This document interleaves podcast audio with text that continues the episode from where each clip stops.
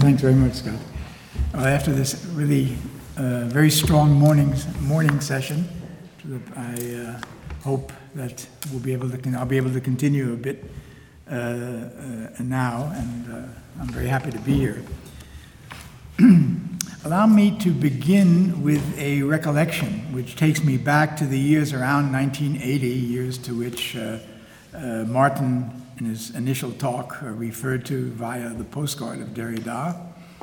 Uh, years when Friedrich Kittler and I saw each other regularly, and during which time we collaborated on a number of projects. F- Friedrich was then still an assistant professor at the University of uh, Freiburg, preparing his Habilitation, which a few years later would be published, namely in 1985, under the German title Aufschreibesysteme, and which in 1990 would then appear in English under the significantly different title, I believe, of Discourse Networks. We talked a little bit earlier this morning about uh, Kittler's relation to writing. Aufschreib is literally uh, writing down or writing, writing uh, out, uh, and uh, that disappears in the English title. In the early 1980s, I was spending part of each year in Strasbourg and so Friedrich and I were able to visit each other fairly often and discuss common concerns, of which there were many. Both of us had been invigorated by the emergence of French post structuralism, in particular by Lacan, Derrida, and Foucault, whose writings at the time seemed to pose a serious challenge to traditional ways of thinking, as well as to the institutions that perpetuated them. A few years earlier, in 1977, Friedrich had co edited with Horst Türk a collection of essays that was to be quite influential at the time. Interesting that this has disappeared from the Wikipedia, German Wikipedia bibliography of Friedrich Kittler, although it's quite extensive, uh, entitled uh, Urszenen, Primal Scenes in which he published a text entitled The Phantom of the Eye and the Psychology of Literature, dealing with E.T.A. Hoffmann's story, The Sandman, in the light of Freud's reading of it in his essay on the uncanny and of Lacan's subsequent discussion of both. But as the Hoffmann story and as psychoanalytic theory of the uncanny in general might have led us to suspect, the phantom of the eye was not to be as easily exorcised as many of us at the time might have thought. Friedrich's next major publication, another essay collection, but this time edited on his own, stated that uh, in its title already, in bare terms, the program that he was to follow in the coming years. Its title, roughly translated, was and is The Exorcising of the Spirit from the Humanities with, uh, in German, Austreibung des Geistes aus den, Geist, aus den Geisteswissenschaften. Um, one of the untranslatable words is, of course, often noted the word Geist. In English, spirit, mind, intellect. None of these, however, even begins to render the multiple connotations of the German word, also its theological background. Languages which are singular systems are often, in fact, always, incommensurable in their most neuralgic moments and places. There is no adequate English, English correspondence for Geist, and even less for the disciplines that study them, namely Geisteswissenschaften. Humanities, which is how I rendered the title, is surely related to Geist, but by no means identical with it. The German rendition of humanities or science, sciences humaines, is Humanwissenschaften. It sounds as artificial as sciences of the spirit would in English. All of this is not merely a trivial linguistic accident, nor is it inconsiderable in its implications and consequences. I am dwelling on this issue, among others, for the following reason. I'm convinced that writers in general, and in this very singular and exceptional case, the writings of Friedrich Kittler, gain enormously when they are read as responses to determinate situations, to distinct and not necessarily universal traditions and conventions, which can therefore vary enormously from one linguistic area to another. Academic discourse, traditionally, at least in the three languages with which I'm familiar, but presumably in others as well, lives and thrives on the axiom of its universality. Given, however, the vastly different, not to say incommensurable, intellectual and institutional histories, for instance, of the German and English speaking countries, areas that already are highly diverse within themselves, the assumption of such universality, which is the precondition of the expectation of perfect translatability, results frequently in extreme parochialism insofar as the universality that is presupposed turns out to be nothing but the projection of a very particular set of experiences, expectations, and structures upon very different situations. Let me add that this situation is something of which Kittler was acutely aware, even if he did not always address it explicitly. Here, however, is one striking and exemplary exception, and you have a handout so uh, longer quotes, I'll point you to that. This is quote one on it. Friedrich writes, uh, this is a slight variation on what we've been hearing. A medium is a medium is a medium. Therefore, it cannot be translated. You may have heard a quote earlier this morning saying precisely that media can be translated. And although these two statements appear and do, in fact, uh, explicitly contradict each other, I think the challenge is to think them together and uh, uh, beyond the, their, their, their logical contradiction. Uh, translation being both possible and impossible. Uh, so a medium is a medium is a medium, therefore it cannot be translated. To transfer messages from one medium to another always involves reshaping them to conform to new standards and materials. In a discourse network, uh, this requires an awareness of the abysses that divide the one order of experience, sense experience, from the other. In this situation, transportation necessarily takes the place of translation. Whereas translation excludes all particularities in favor of a general equivalent, the transposition of media is accomplished serially at discrete points. End, quote, end of quote. Let me highlight one of these, uh, one of those discrete points of what in translation Kittler refers to as transportation or transposition, but which in German involves a word that is much larger in its connotations, namely the word Übertragung, the literal German equivalent of the Greek metaphor.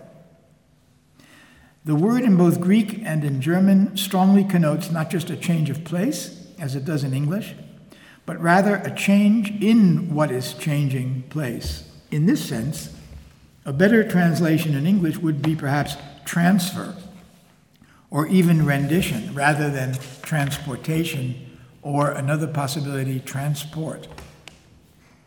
To be sure, Kittler is characteristically referring to the transition from, quote, one order of sense experience to another one, but the word he uses suggests, suggests that the abysses mentioned divide not merely one order of sense experience from the other, but moreover and primordially each individual sense experience from itself, which is to say, from its conventionally determined form.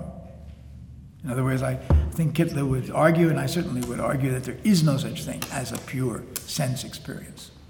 As a result, it can be argued that translation, impossible in the sense of identical reproduction, actually goes on all the time, not just between different languages and media, but within them. But that it also tends to obscure and conceal the transformative nature of its own process. In doing this, it avails itself of a number of traditional devices, not the least of which being the belief takes up something we mentioned earlier this morning the belief that so called proper names, for instance that of Friedrich Kittler, necessarily guarantee the self identity and constancy that the process of transfer, translation, and transport constantly belie.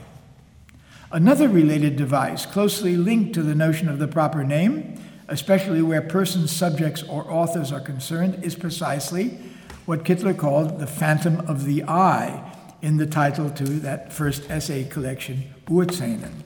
The belief in a unified medium or in the unity of a particular sense experience is thus closely tied to the belief in the unity of that I or ego that the Urszenen, whether Freud's or Kittler's, sought to call into question, or Lacan's for that matter. This belief or expectation of a unity of sense experience or of the unity of the medium associated with it is related to yet another phantom against which Kittler argued from the start that of self identical, universal, and unchanging meanings as the object or product of what Kittler addressed as Geist. Geist, as the title of his second essay collection proclaimed, was to be exorcised, or more literally, to be driven out, to be expelled from the institution that perpetuated it, namely from the Geisteswissenschaften, which, once they had been purged of this Geist, could then return in a substantially altered, more materialistic form, namely as Medienwissenschaften or Kulturwissenschaften.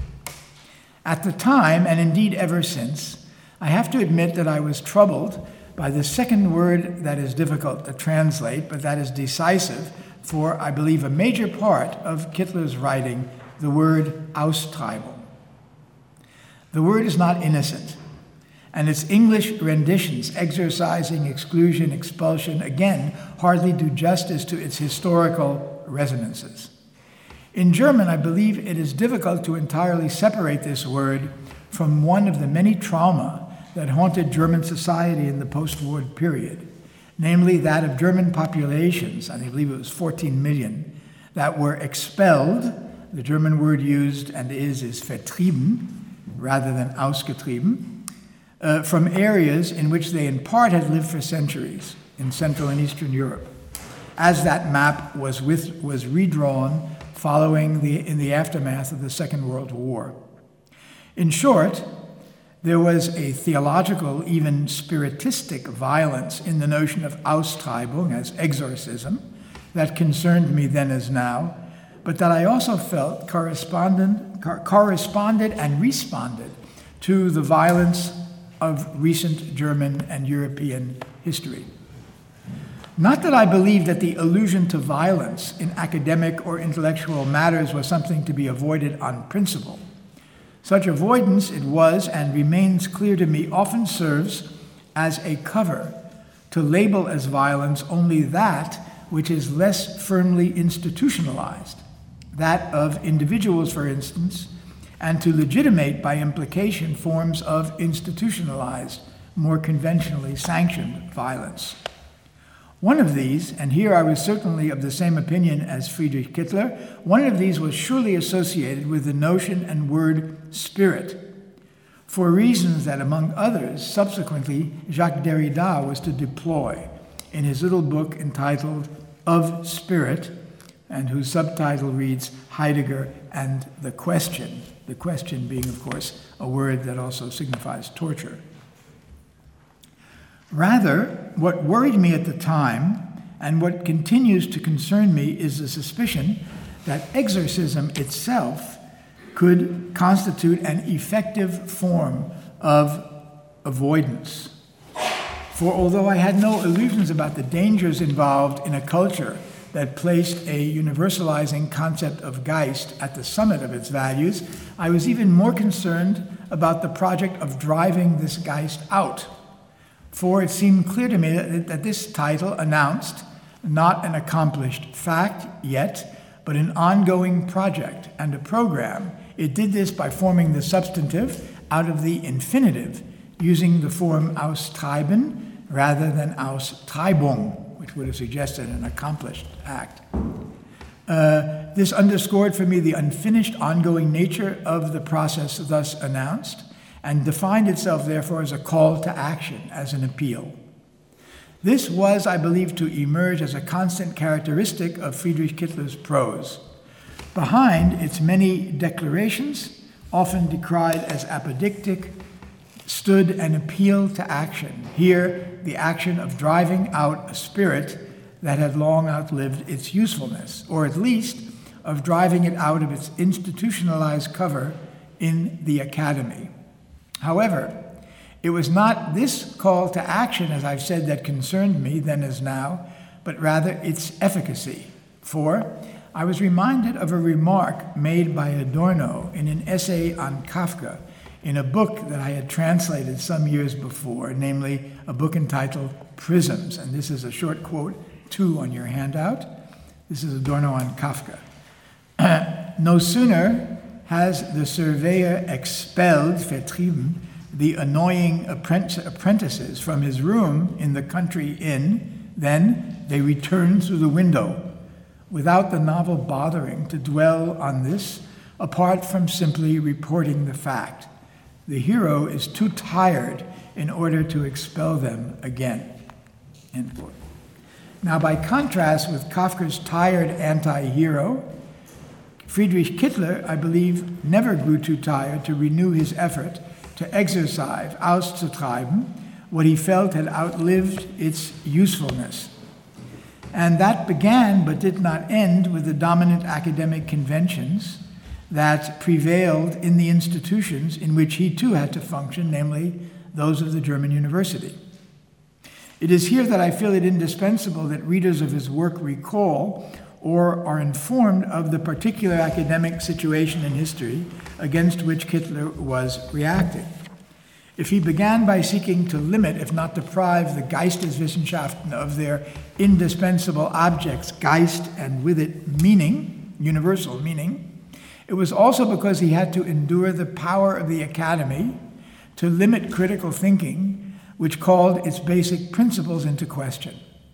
The desire to make a clean break with the past, a past felt to be largely an impediment to the future, drew him to Lacan and Derrida, but more perhaps to Foucault, who at the time had helped popularize the notion of an, a, a coupure epistemologique, borrowed from Gaston Bachelard, to emphasize the fundamental discontinuity between historically distinct discourses and systems. This, in turn, would encourage the kind of periodization that informed Kittler's first two major books Discourse Networks, Aufschreibesysteme, published in 1985, which bore the subheading 18, 1800 1900, and its follow up publication, Gramophone, Film, and Typewriter, uh, published in 1986 in German. The, the latter title, designating a pure sequence without any sense of completion, there's no and in the title, thereby suggests the technical devices that would begin to supplant the notion of a spirit guiding the development of history according to a more or less transparent teleological pattern. As a result, the academic Geisteswissenschaften would, as I've said, be reorganized as sciences of technical media. But in turn, such media techniques would be defined, in part at least, through the manner in which they would exclude and transform a long tradition dominated by discursive semantics, claiming to draw their authority from the universality of meaning. From Kittler's many pronouncements on the subject of media, the following has the virtue of being both short and sweet. From an essay originally published in 1988 in German entitled The City as Medium. Media exists, he writes, to process, record, and transmit numbers. And a little further on in the same essay, and this is quote three in your handout media record, transmit, and process information. This is the most elementary definition of media. Media can include old fashioned things like books, familiar things like the city, and newer inventions like the computer. It was von Neumann's computer architecture that technically implemented this definition for the first time in history or as its end. End of history again. This network of processing, transmission, and recording, or restated, of commands, addresses, and data can calculate everything based on Turing's famous proof from 1936 can calculate everything that is calculable. And this is reason enough, moreover, to decipher past media and the historical function of what we refer to as man as the play between commands, addresses, and data. End quote. Thus, on the one hand, the break between new and older media was presented as a clear and distinct discontinuity. On the other hand, it was to provide a basis for seeing the development of history as a continuum whose structure only the newer media allow us to comprehend fully, or, as Kittler puts it in the passage just quoted, whose structure permits us to decipher. This is reason enough to decipher past media as the play between commands, addresses, and data. It is in thus deploying as a key to historical understanding this notion of deciphering that a point is attained where precisely those annoying apprentices to which Adorno refers in his Kafka quote can return massively through the rear window, or rather, to use Kittler's vocabulary, can return transported by the bus of the circuit board through the gates or ports of Boolean algebra and of the circuit board. Gates and ports, which, as Kittler notes, can be considered to constitute simplest elements of the computer insofar as they have no memory and are therefore dependent on the built in memory of the bus in order to be operational. Now, in what consists this return? I want to suggest that it consists in the unquestioned epistemological authority of the writing subject that signs his text, Friedrich Kittler, or sometimes more simply as Phak, which in part at least seems to me based on the distinction of functions that are only functional insofar as they, they, as they are interdependent, namely that of storage, processing, and transmission of something called data.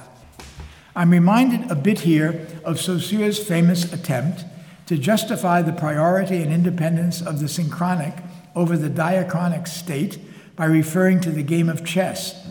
What Saussure forgot, and his own notes to the, his lecture show us that he was fully aware of this, was that the so called synchronic state is structurally divided by the move, by the fact that one of the two players involved in the game of chess has the move and the other does not. In short, a certain diachrony intrudes and structures the apparently self contained chessboard precisely insofar as it is a game. What I want to suggest is that perhaps a certain diachronic overlapping of functions breaks down the clear cut distinctions into processing, storage, and transmission, since each is implied and involved in the others, which limits their distinct self identity. Thus, in a lecture on universities wet, hard, soft, and harder, Kittler seeks to interpret the functions of the medieval institution according to his triadic mold, as namely the data processing lecture, the data storing university library, and the data transmitting mail. But a lecture or seminar can be considered as much data transmitting as data storing, and mail and the library also can be considered to process the data by the ways in which they store and transmit it. Similarly, the notion of ad- address is not simply an aspect of storage, but can also designate a form of transmission, or at least of movement. It applies both to the library and to mail, for instance. It can also be a factor orienting or directing the flow of such information, as much as designating its more or less fixed location and retrievability.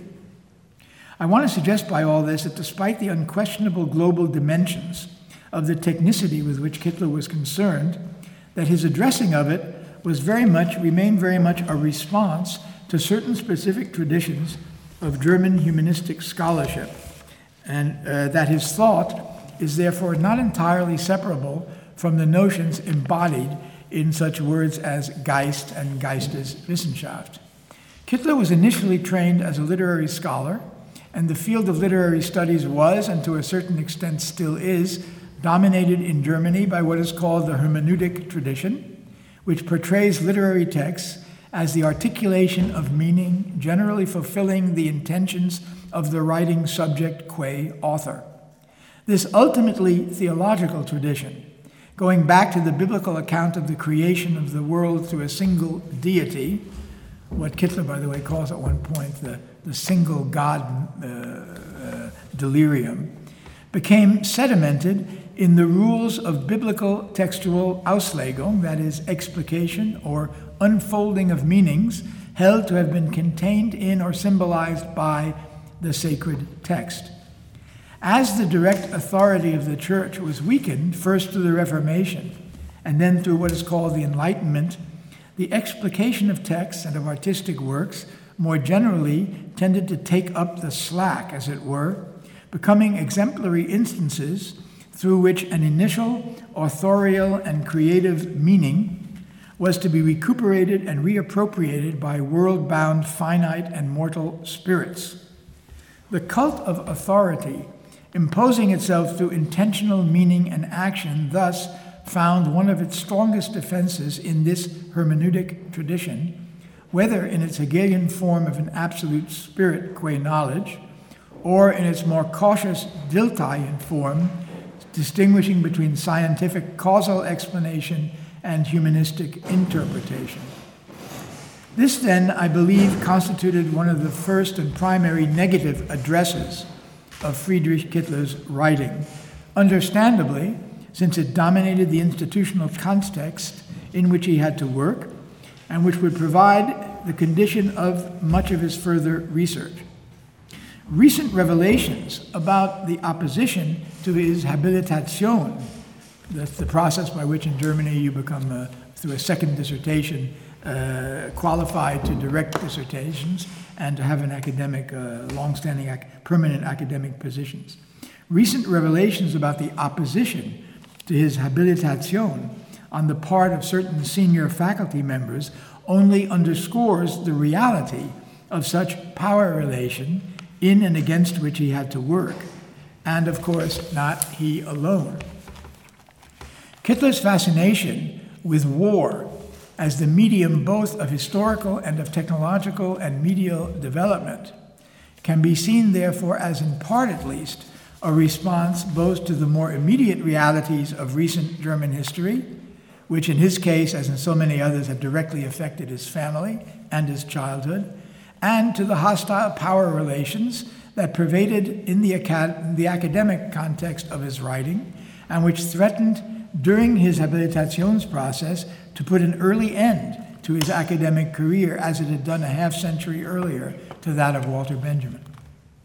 Thus, although Kittler from the start was intent on driving the Geist out of the Geisteswissenschaften and thereby opening the way for their transformation into Medientechnik and Kulturwissenschaften, his reliance on a paradigm borrowed from contemporary media as the storage, processing, and transmission of information threatened at times to introduce a new dogma into the soon to be established sciences of media, and one which, somewhat but not entirely paradoxically, would wind up reinstating or confirming the epistemic authority of the scholar as founder of a cult or of a school.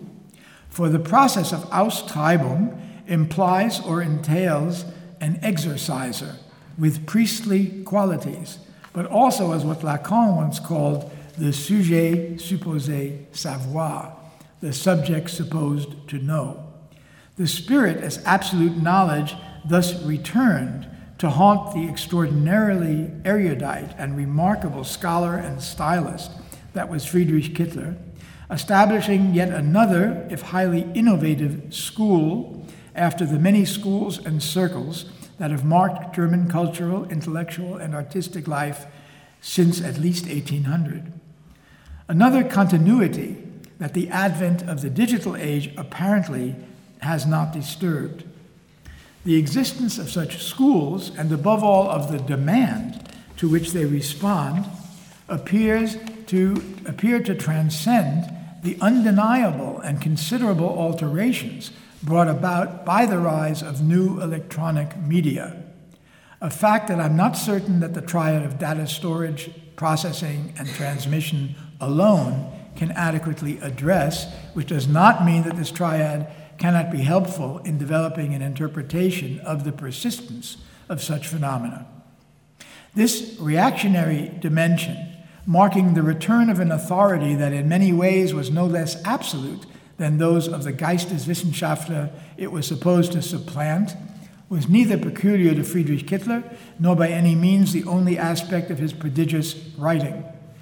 But it does pose a problem, I believe, that demands attention in evaluating the scope and ramifications of his work, work that no doubt has profoundly and durably altered our understanding of what many years ago C.P. Snow called the two cultures and what today is designated as the digital divide. It has to be added, however, that alongside of a certain totalizing tendency in his presentation of the historical significance of technical media, his writing often expresses a sense of necessary limitation to what can be thought and said of their impact. Of this, an interesting instance can be found in the essay already quoted, The City as Medium. I've quoted these lines, but they doubtless passed by without receiving much attention, so let me repeat them. They refer to von Neumann's computer architecture, which leads to the microprocessor. Quote, this network of processing, transmission, and recording, or restated of commands, addresses, and data, can calculate everything that is calculable, end quote. The question that remains unasked, although implied, I believe, is are there limits to the calculable? And if so, then can we think or experience what is incalculable and how would this relate then to what can be calculated? There is in the literature that Kittler surveyed in his first book a highly significant attempt to introduce a certain calculus into the writing and theorization of poetry, and in particular of tragedy. I'm thinking here of the famous opening comments of Hölderlin's remarks on Oedipus. As far as I know, Hölderlin is a poet that, Hitler, uh, that Kittler often uh, mentioned, but didn't, uh, but didn't really uh, discuss at great length. I may be missing something there. Given the relevance of what we've been discussing, and given the density of the passage, I take the liberty of quoting it at length. This is quote four on your sheet. It will be good, in order to assure poets, including ours, a decent existence, eine bürgerliche Existenz, if poetry, including ours, subtracting the difference of times and constitutions, can be elevated to the mechane of the ancients. Also, other works of art, compared with those of the Greeks, are lacking in reliability, Zuverlässigkeit. At least they have until now been judged far more for the impressions they make than for their lawful calculus and other procedural modes through which the beautiful is brought forth. Modern poetry, however, is particularly lacking in schooling and handwork or craft, an der Schule am Handwerksmäßigen, so that their procedural mode, modes might be calculated, berechnet, and taught, and once learned, reliably repeated in their exercise. One has among humans with each thing, above all, to attend to the fact that it is something dass es etwas ist, i.e., that in the means, moyen, that of its manifestation, it is recognizable, eh, erkennbar. That the way in which it is conditioned, bedingt, can be determined and taught. Therefore, and out of higher grounds, poetry requires particularly certain and characteristic principles and limits. That is where the lawful calculus belongs. Then one must be attentive to how the content distinguishes itself, through which procedures and in the infinite but thoroughly determined context, particular contents relate to the universal calculus and the going and to the goings on, and that which is to be set in place, the living sense, der lebendige Sinn, that cannot be calculated, how that is brought into relation to the calculable law. End of quote. Hölderlin, schoolmate and friend of Hegel and Schelling, formed and educated through an intensive confrontation with German idealistic philosophy of Kant and Fichte.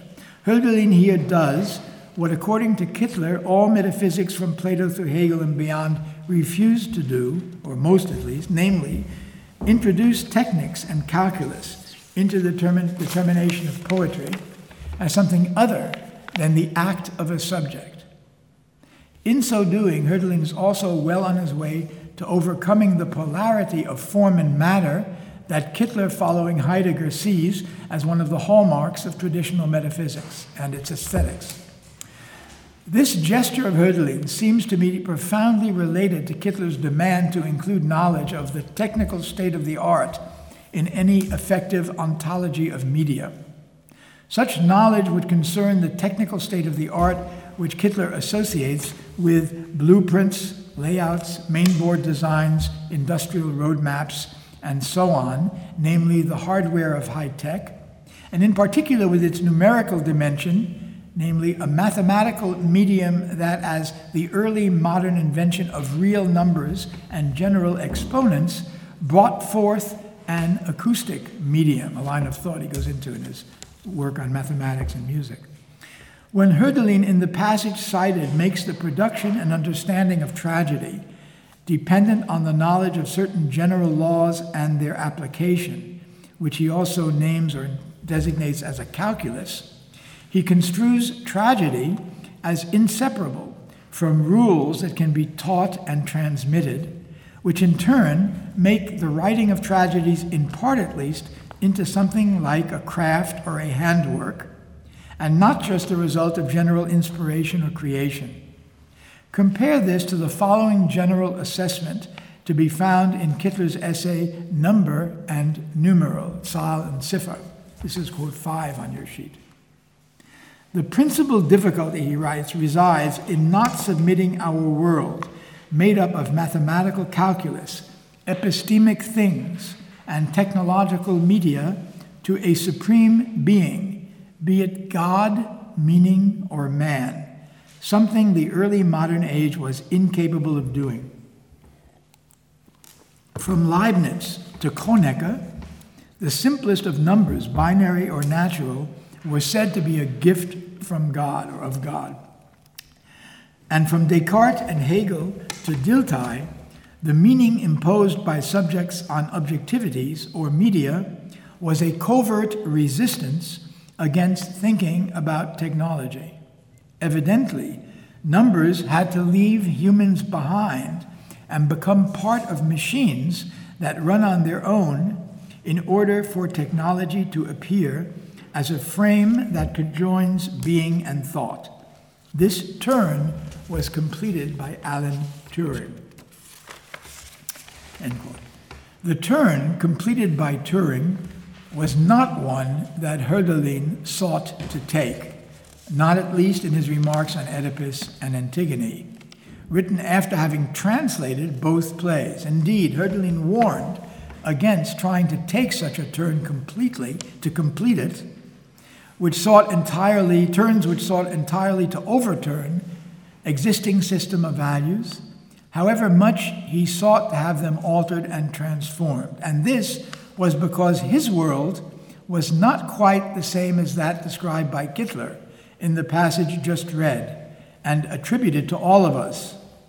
Namely, the principal difficulty, I repeat, resides in not submitting our world, made up of mathematical calculus epistemic things, and technological media to a supreme being. However much Hölderlin argued for a revalorization of technique, general principles, and lawful cal- calculus in their application, he was also aware that his world did not consist exclusively or entirely of mathematical calculus, epistemic things, and technical media. For the simple reason that not all things could be considered strictly from the perspective of the episteme. And this is also where his notion of the medium, for which he here invokes the French word moyen, certainly diverges from the one generally invoked by Friedrich Kittler, namely in reserving an irreducible place to, assert, to singularity. For if Hölderlin demanded that in the practice of poetry each thing be seen as something, which is to say, recognized with reference to g- the general conditions of its emergence, he also insisted on the irreducible gap separating those general principles and all calculability from what he called the living sense, not to be confused with any notion of a universally valid meaning, which Hitler justifiably identifies as presenting the major obstacle to a rethinking of technology and media that would no longer be dependent on the paradigm of a supreme being, be it God, creator, or autonomous subject. No, the living sense of which Hölderlin writes is that which precisely is set off by and against the general calculation as that which resists resolution in an equation, even while it presupposes equations and algorithms in order at the same time to comply with them and to resist them. The singularity of this living sense thus involves a movement that is neither linear nor circular, neither strictly sequential nor strictly parallel. Kittler concludes his essay towards an ontology of media by recounting, quote, the dream most dear to solid state physicians, namely one, as he puts it, of computers based on parallel and tiny quantum states instead of on big and serial silicon connections. And he notes that if this, quote, rosy dawn should ever really arise, I quote now, I, or rather my successors, shall withdraw this paper. It's a frequent gesture in his, in his writing. Without claiming to fully understand all the implications of this dream or the likelihood of it dawning sometime soon, quantum computers, of course, are very much under discussion and development. Uh, I would like to believe that the shift, not necessarily the turn, from sequential to parallel quantum thinking, although not necessarily computing, is already at work in the poetry, translation, and remarks of Hölderlin. At the close of his remarks on Antigone, Hölderlin seeks to confirm his theory that tragic presentation is designed to preserve what he calls a certain equilibrium. In German, the word he uses is Gleichgewicht, a word which in Antigone seems to mean a certain balance between Antigone and Creon, for instance. But it is a balance that is preserved only through imbalance. Very interesting. To, I don't have the time here to compare this to Hegel's notion, but it's quite different.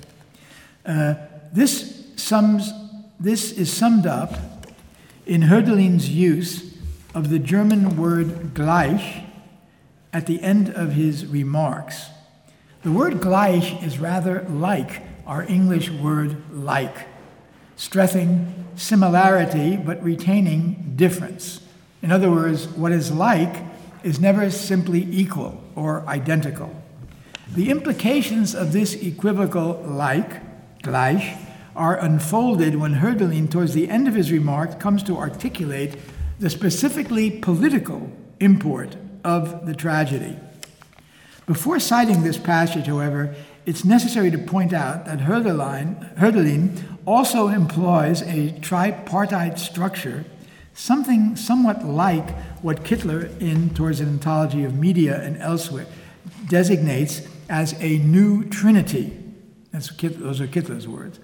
Destined to replace the old polarity of form and matter, namely the triad, as we've seen, made up of commands, addresses, and data. Whereby the question remains of whether Kittler's new trinity, however ironically the term is meant, does not carry some of the implications of the old trinity, by likening the notion of medium, for instance, to that of the supreme being, he also wishes it to replace. Hölderlin, for his part, seeking to analyze tragic presentation, acknowledges that some sort of relationship of bodies to the godlike is constitutive, but this relation is hardly one of submission, as Kittler puts it and attributes it to traditional uh, metaphysics. Rather, it entails striving, conflict, and tension. It is this tension that then dominates in the triadic structure of Hölderlin that I want to juxtapose and contrast with Kittler's new trinity.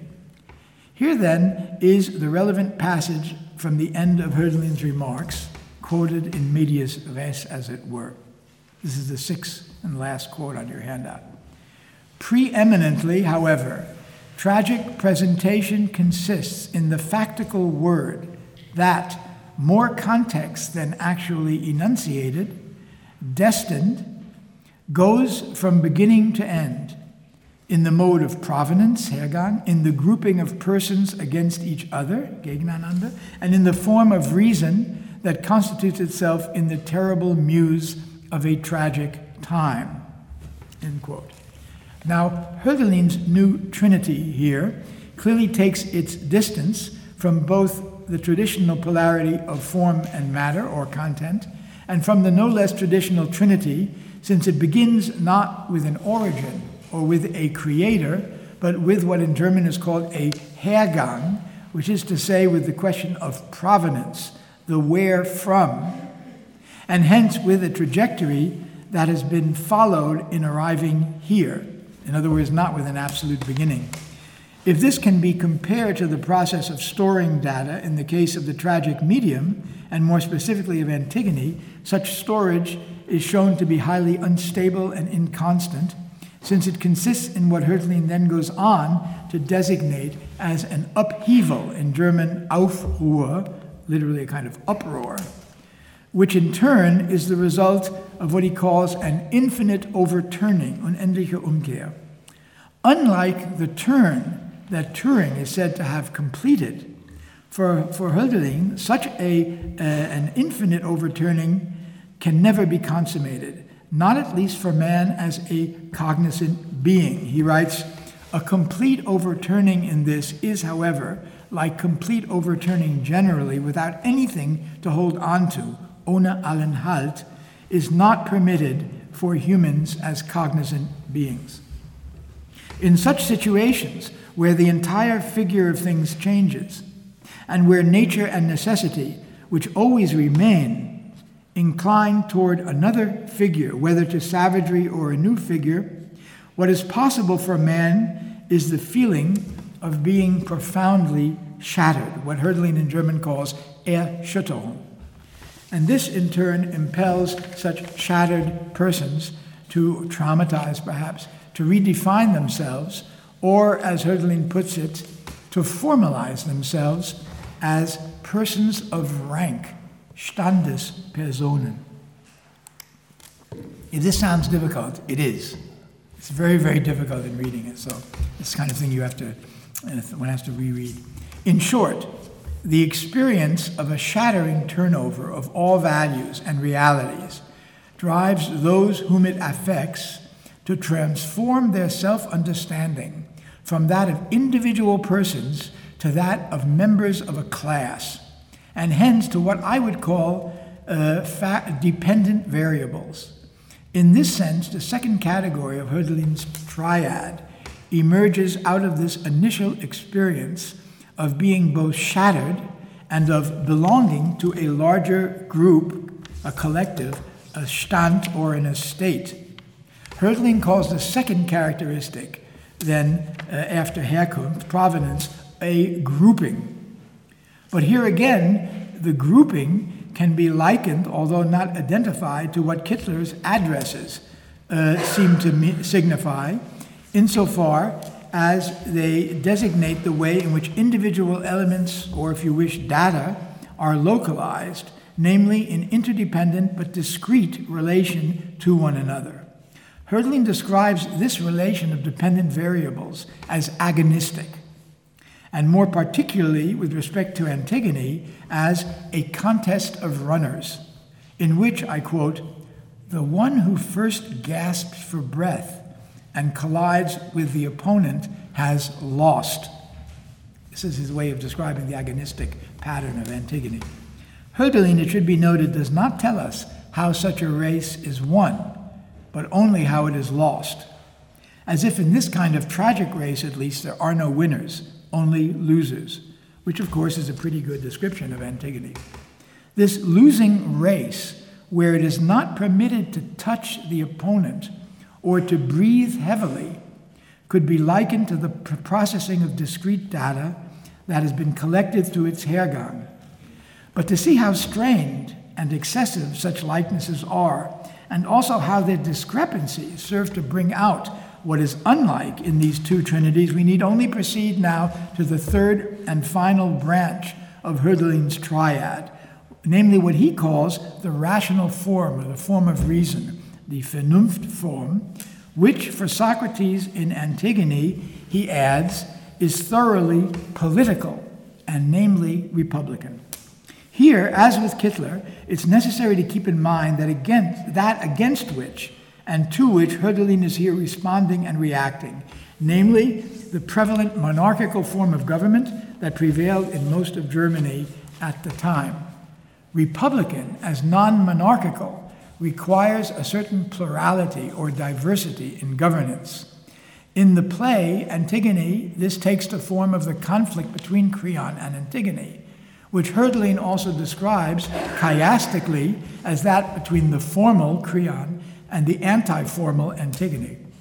But now comes a decisive phrase, which I'll translate as literally as possible, and hence very awkwardly. Hölderlin writes, The equilibrium, das Gleichgewicht, which I recall, I don't have time to explain this here, that is the aim of the famous caesura, the famous interruption. It's to establish equilibrium, Gleichgewicht, for Hölderlin. The equilibrium is, now literally, is held to like, T O O, to like. In German, zu gleich gehalten ist. Normally, the two words used by Hölderlin here are written together in one word, namely zugleich, which, when written as one word, which is how it's usually used, signifies at once or at the same time. However, by introducing a space, a gap between the two words, zu, between zu and gleich, Hölderlin lets them say, process, transmit a supplementary meaning, which, although less common, is also more literal. The Republican form of reason, a political reason, is indicated at the end of the tragedy by uh, the tragedy by the fact, Hölderlin writes, that at the end, Creon is practically mistreated by his servants. In other words, by the fact that his social and political form is degraded just as that of Antigone has been through his punishment of her.